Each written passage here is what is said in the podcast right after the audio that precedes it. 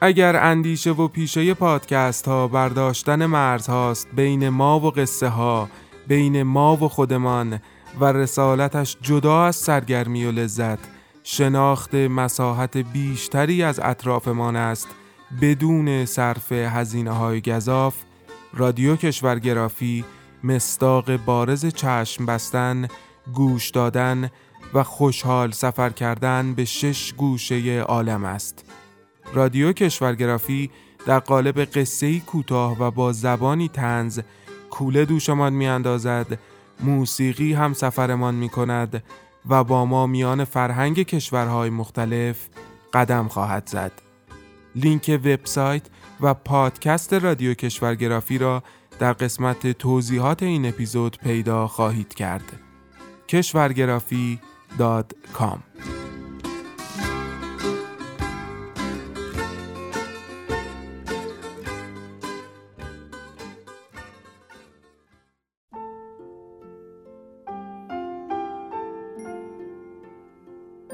به موجب این سند شش دانگ صدای معصوم بماند برای وارثان داستان شب که در گذر سالها خواهد ماند. ارادتمند داستان شب.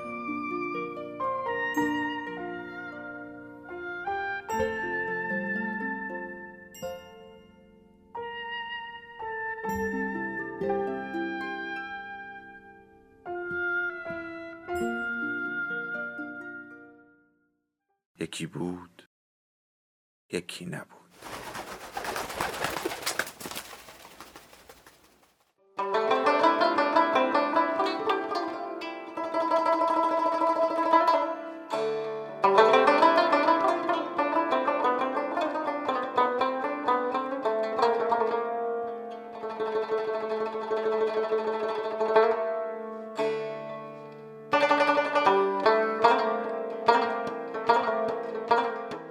به تارق گفت از این فشفش از این فشفش کوفتی بیشتر از هر چیز دیگه ای بدم میاد.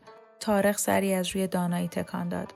بعدها لیلا فکر می‌کرد زیاد هم خود فشفش نبود بلکه چند ثانیه بین شروع فشفش و انفجار بود.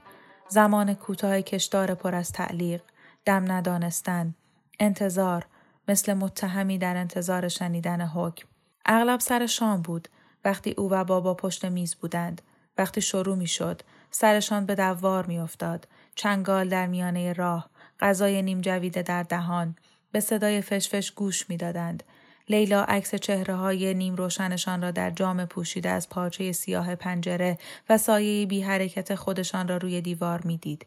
فشفش ممتد، بعد ترکش، خوشبختانه در جای دیگر، به دنبال آن بیرون دادن پرصدای نفس و دانستن اینکه این دفعه بلا بر سرشان نازل نشده. حالان که جایی دیگر در میان فریادها و ستونی از دود خفقان آور چهار دست و پا بالا رفتن بود. جنون دست خالی کندن و بیرون کشیدن آنچه از خواهری برادری یا نوی به جامانده از لابلای آوار بود.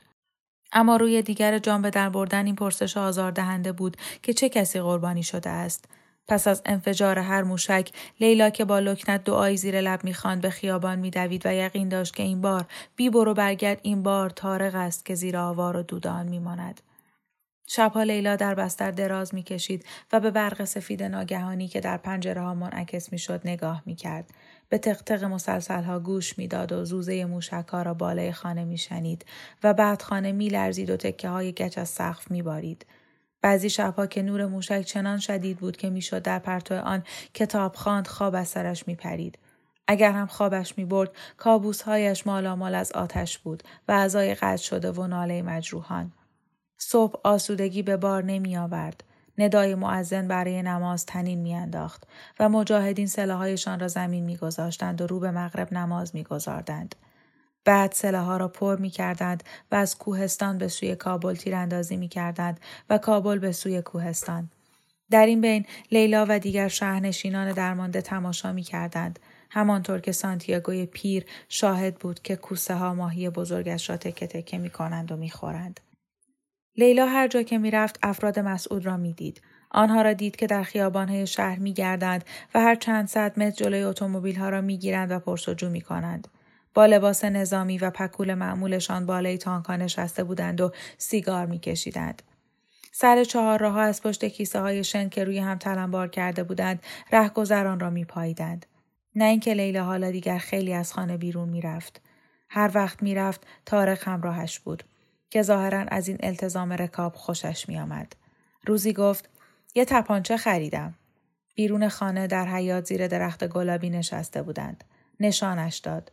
گفت برتای نیمه خودکار است. تپانچه به نظر لیلا فقط سیاه و مرگبار به نظر می رسید. گفت دوست ندارم. سلاح منو می ترسونه. تارق خشاب را توی دست خودش خالی کرد.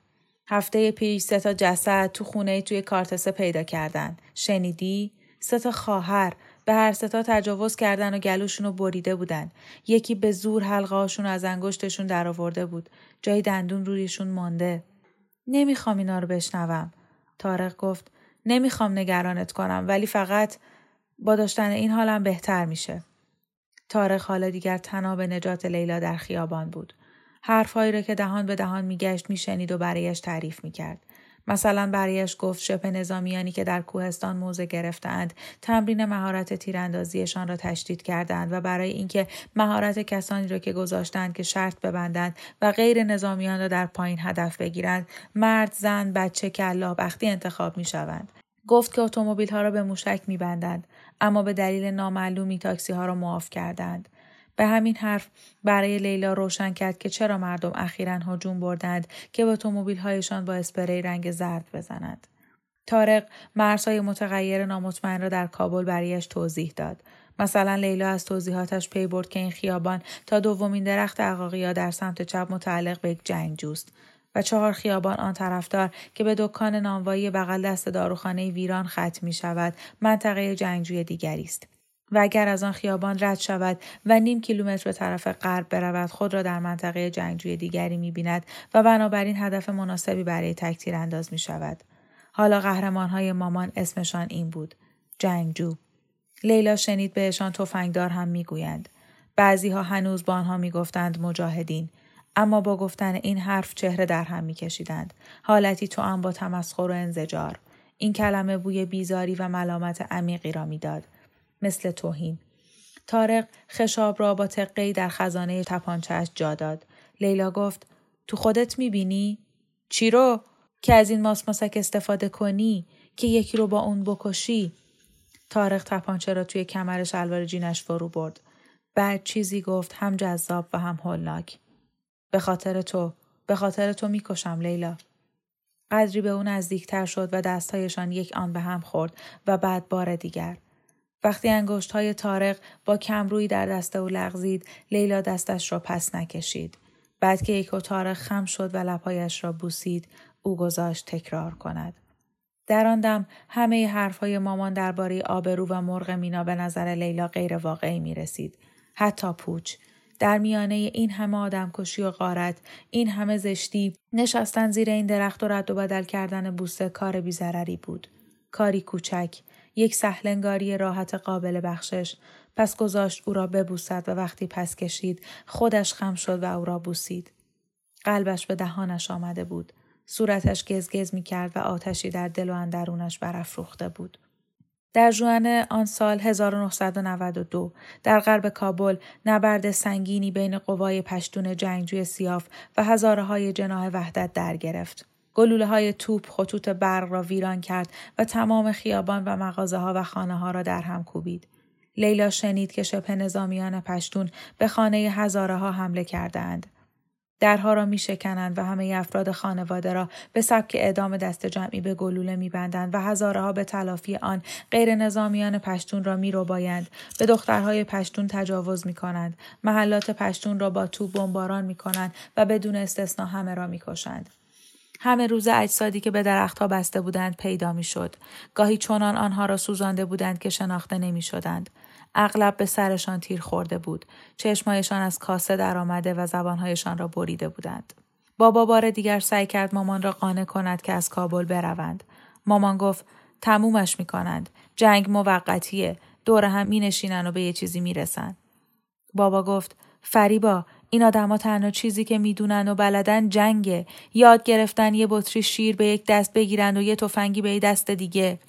مامان به تندی گفت تو کی هستی که این حرفو بزنی؟ خودت به جهاد رفتی؟ هرچی که داشتی و رها کردی و زندگی تو گرفتی کف دستت.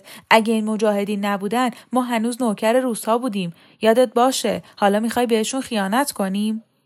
این ما نیستیم که خیانت می‌کنیم فریبا. پس خودت برو دخترتو بردار و بزن به چاک برای من کارت پستال بفرست اما صلح تو راهه و من یکی هم که شده می‌خوام منتظرش بمونم خیابانها چنان ناام شد که بابا کاری کرد تصور ناپذیر. دیگر نگذاشت لیلا به مدرسه برود.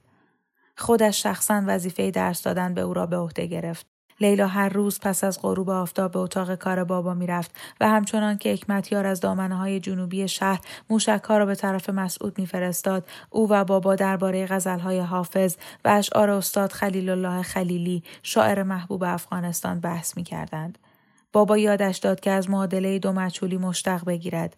نشانش که چطور از چند جمله فاکتور بگیرد و منحنی آنها را رسم کند. وقتی بابا درس می‌داد انگار آدم دیگری می‌شد. در محیط آشنای خود در میان این کتاب ها به نظر لیلا قد بلندتر می نمود. صدایش انگار از جای آرامتر و عمیقتری در می آمد و او تقریبا هیچ پلک نمی‌زد. لیلا او را چنان که زمانی بود در نظر آورد. زمانی که با حرکات پروقار تخت سیاه را پاک می کرد و از روی شانه دانش آموزی پدروار و مراقب به کارش نگاه می کرد. اما جمع کردن حواس روی درس مشکل بود. حواس لیلا مدام پرت می شد. بابا پرسید مساحت هرم رو چطور باید به دست آورد؟ و لیلا فقط به فکر لبهای تارق و گرمای نفسش و عکس خود توی چشمای اصلی او بود. بعد از زیر درخت گلابی دوباره دیگر او را بوسیده بود. طولانی تر و پرشورتر و به نظرش کمتر ناشیانه. هر دوبار او را پنهانی در همان کوچه نیمه تاریکی دیده بود که روز مهمانی نهار آنجا سیگار می‌کشید. بار دوم گذاشت سینهاش را لمس کند. لیلا. بله بابا. هرم مساحت کجایی؟ ببخشید بابا بزار ببینم. هرم یک سوم مساحت سطح ضرب در ارتفاع. بابا نامطمئن سر جنباند. نگاه خیرش روی او میچرخید. لیلا به فکر دستهای تارق بود که سینه هایش را می فشارد و به تیره پشتش می لغزید و هی یکدیگر را می بوسیدند. یکی از همان روزهای ماه جوان گیتی با دو همکلاسی از مدرسه برمیگشت. تنها سه خیابان مانده به خانه گیتی موشک سرگردانی نزدیک دخترها به زمین خورد. آخر آن روز هولانگیز لیلا شنید که نیلا مادر گیتی سراسیمه به خیابان دویده و آنجا که دخترش کشته شده بود با شیون هیستریک تکه های جسدش را در دامن جمع کرده است.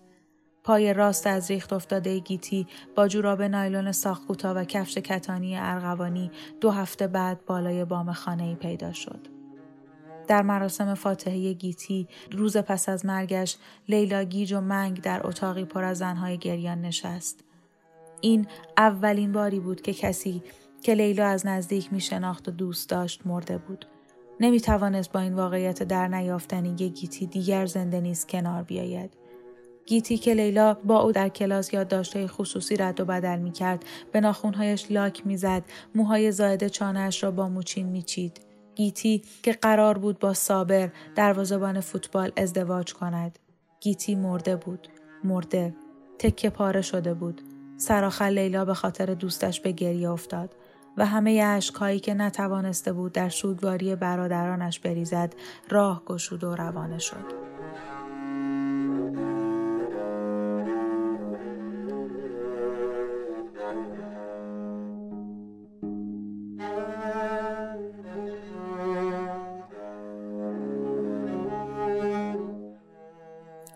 نمی توانست جنب بخورد. انگار که لابلای هر یک از مفصلهایش سیمان ریخته باشند. گفتگوی ادامه داشت و لیلا می‌دانست که یک سرش به او مربوط می شود. اما خود را در آن دخیل نمی‌دید. انگار که فقط گوش ایستاده بود. تاریخ که حرف زد لیلا زندگیش را چون تناب پوسیده دید که پاره می شود و می گسلد و الیافش جدا می شود و می ریزد. یکی از بعد از ظهرهای داغ و شرجی اوت 1992 بود و آن دو در اتاق نشیمن خانه لیلا بودند. مامان تمام روز درد معده سختی داشت و چند دقیقه پیش با اینکه حکمت یار از جنوب همچنان شهر را موشک باران می کرد بابا او را پیش دکتر برده بود و حالا تارق اینجا بود کنار لیلا در کاناپه نشسته بود و دستها را بین زانوها گذاشته و به زمین زل زده بود. می گفت که دارد می رود. نه از این محله، نه از کابل، بلکه از افغانستان. می رود. لیلا از شدت این ضربه جایی را نمی‌دید. پرسید کجا؟ کجا میری؟ اول پاکستان، پیشاور. بعد نمی‌دونم. شاید هندوستان، ایران. چه مدت؟ نمی‌دونم. منظورم اینه که از کی می‌دونستی؟ چند روزی میشه. می‌خواستم بهت بگم لیلا. قسم می‌خورم. اما نتونستم خودم رو راضی کنم. می‌دونستم چقدر ناراحت میشی. کی؟ فردا. فردا؟ لیلا نگام کن. فردا. به خاطر پدرم قلبش دیگه تا به این همه جنگ و کشت و کشتار رو نداره. لیلا صورتش را در دستایش پنهان کرد. حبابی از ترس سینهش را باشت. با خود گفت باید می‌دانست که همچین روزی میآید. تقریبا همه آشنایانش بارو برداشته و رفته بودند. محل از شهرهای آشنا خالی شده بود و حالا فقط چهار ماه پس از شروع نبرد بین جناهای مجاهدین لیلا دیگر کمتر کسی را در خیابان می شناخت. خانواده حسینه در ماه می به تهران گریخته بودند. وجمه و قوم و خیشهایش در همان ماه به اسلام آباد رفته بودند. پدر و مادر گیتی با بچه های دیگرشان در ماه جوان کمی پس از مرگ گیتی رفته بودند. لیلا نمی‌دانست کجا رفتند. چند نفر می‌گفتند که به مشهد در ایران رفتند. پس از رفتن مردم خانهشان چند روزی خالی می ماند. بعد یا شبه نظامی ها آنجا را اشغال می کردند یا غریبه ها تویش زندگی می کردند. همه داشتند می رفتند و حالا هم تارق. داشت می گفت مادرم هم دیگه زن جوونی نیست لیلا هر دو شب و روز زهر ترک میشن لیلا نگاه هم کن. باید به من می‌گفتی. لطفا نگام کن. ناله ای از دل لیلا درآمد. بعد شیون و بعد گریه و وقتی تاریخ خواست با انگشت شستش گونه او را پاک کند لیلا دستش را پس زد. خودخواهانه و غیر منطقی بود اما لیلا از اینکه می‌خواهد ترکش کند از کوره در رفته بود. تارق، تارقی که ادامه وجود او بود، کسی که در هر خاطره ای سایش کنار او بود، چطور می توانست ترکش کند؟ به تارق سیلی زد. بعد هی سیلی زد و زد و موهایش را کشید و او ناچار شد مچ دستای لیلا را بگیرد و بعد چیزهایی در گوشش زمزمه می کرد که لیلا نمی‌فهمید. تارق آن را به نرمی و معقول می گفت و نفهمید چطور پیشانی به پیشانی بینی به بینی رسید و او بار دیگر گرمای نفسش را بر لبهای خود احساس کرد. و وقتی تارق ناگهان خم شد او هم همین کار را کرد. در روزها و هفته های بعد لیلا دیوانوار میکوشید همه جزئیات اتفاقی را که افتاده به خاطر بسپارد. مثل دوستدار هنری که از موزه در حال آتش گرفتن بگریزد. هر چرا که دم دست می‌دید بر می داشت. یک نگاه نجوا یا ناله تا از دستبرد زمان محفوظ نگه دارد. اما زمان نابخشودنی ترین آتش هاست. در نتیجه سرآخر نتوانست همه را نجات دهد. با این همه اینها را نگه داشت.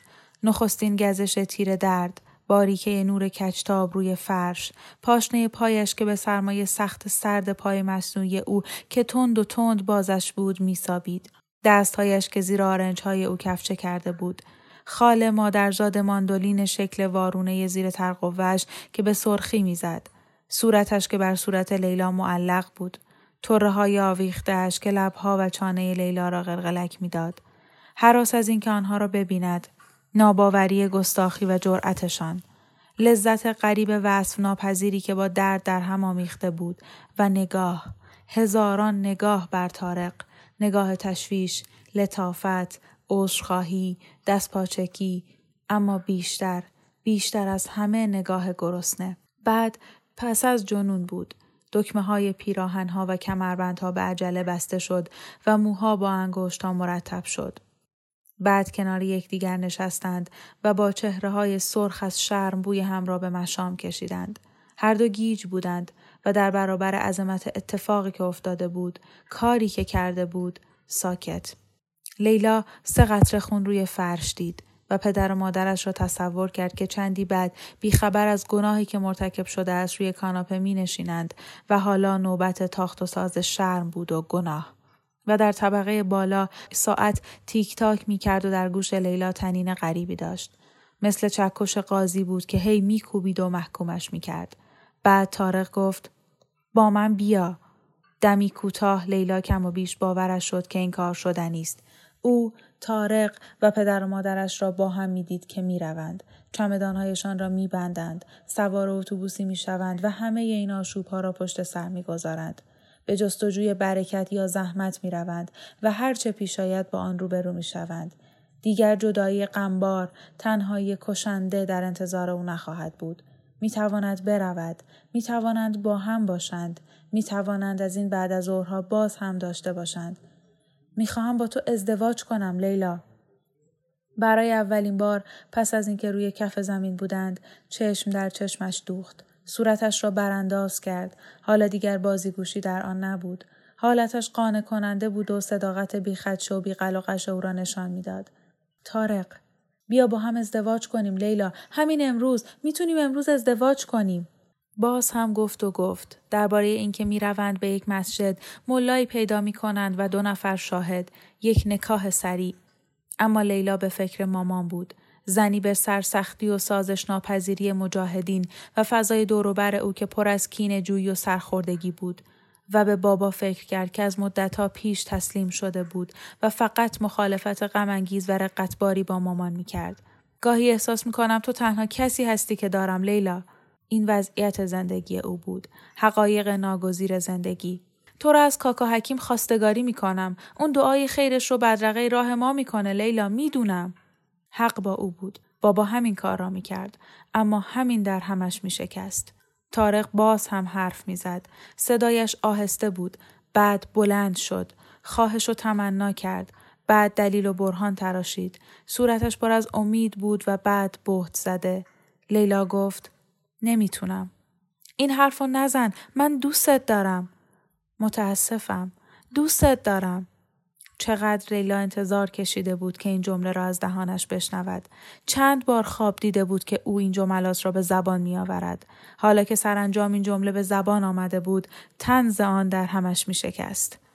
لیلا گفت به خاطر پدرم نمیشه که بیام. تنها چیزی هستم که براش مونده. قلب اون نمی‌تونه تا به این جدایی رو بیاره. تارق این نکته را می‌دانست. می‌دانست که لیلا هم نمی‌تواند بیش از او تعهدات خود را نسبت به زندگی زیر پا بگذارد. اما اصرار او و انکار لیلا پیشنهاد ازدواج و عذرخواهی لیلا اشکهای او و گریه لیلا همچنان ادامه یافت.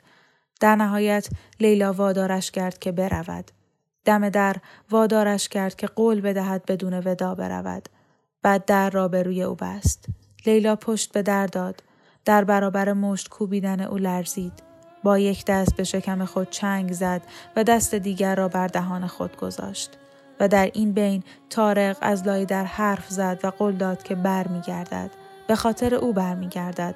لیلا انقدر ایستاد تا او خسته شد تا وا داد و بعد به صدای گام های سست او گوش داد تا محو شد تا همه چیز ساکت شد بجز صدای شلیک توپ که در کوهستان تنین میانداخت و کوبش قلبش در شکمش در چشمهایش در استخوانهایش. گر کنم صاحبی من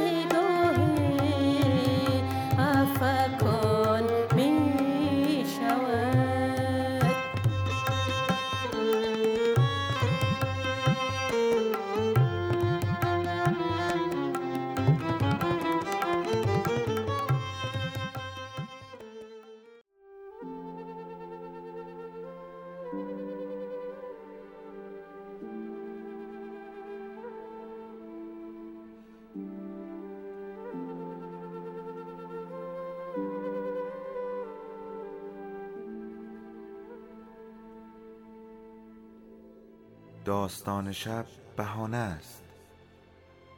برای با هم بودن دور هم نشستن شنیده شدن.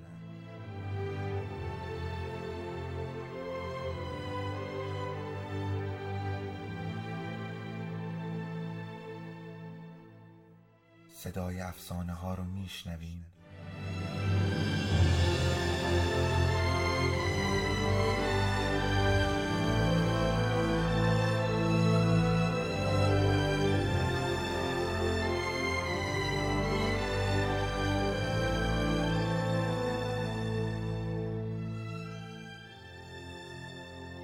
شبتون بخیر.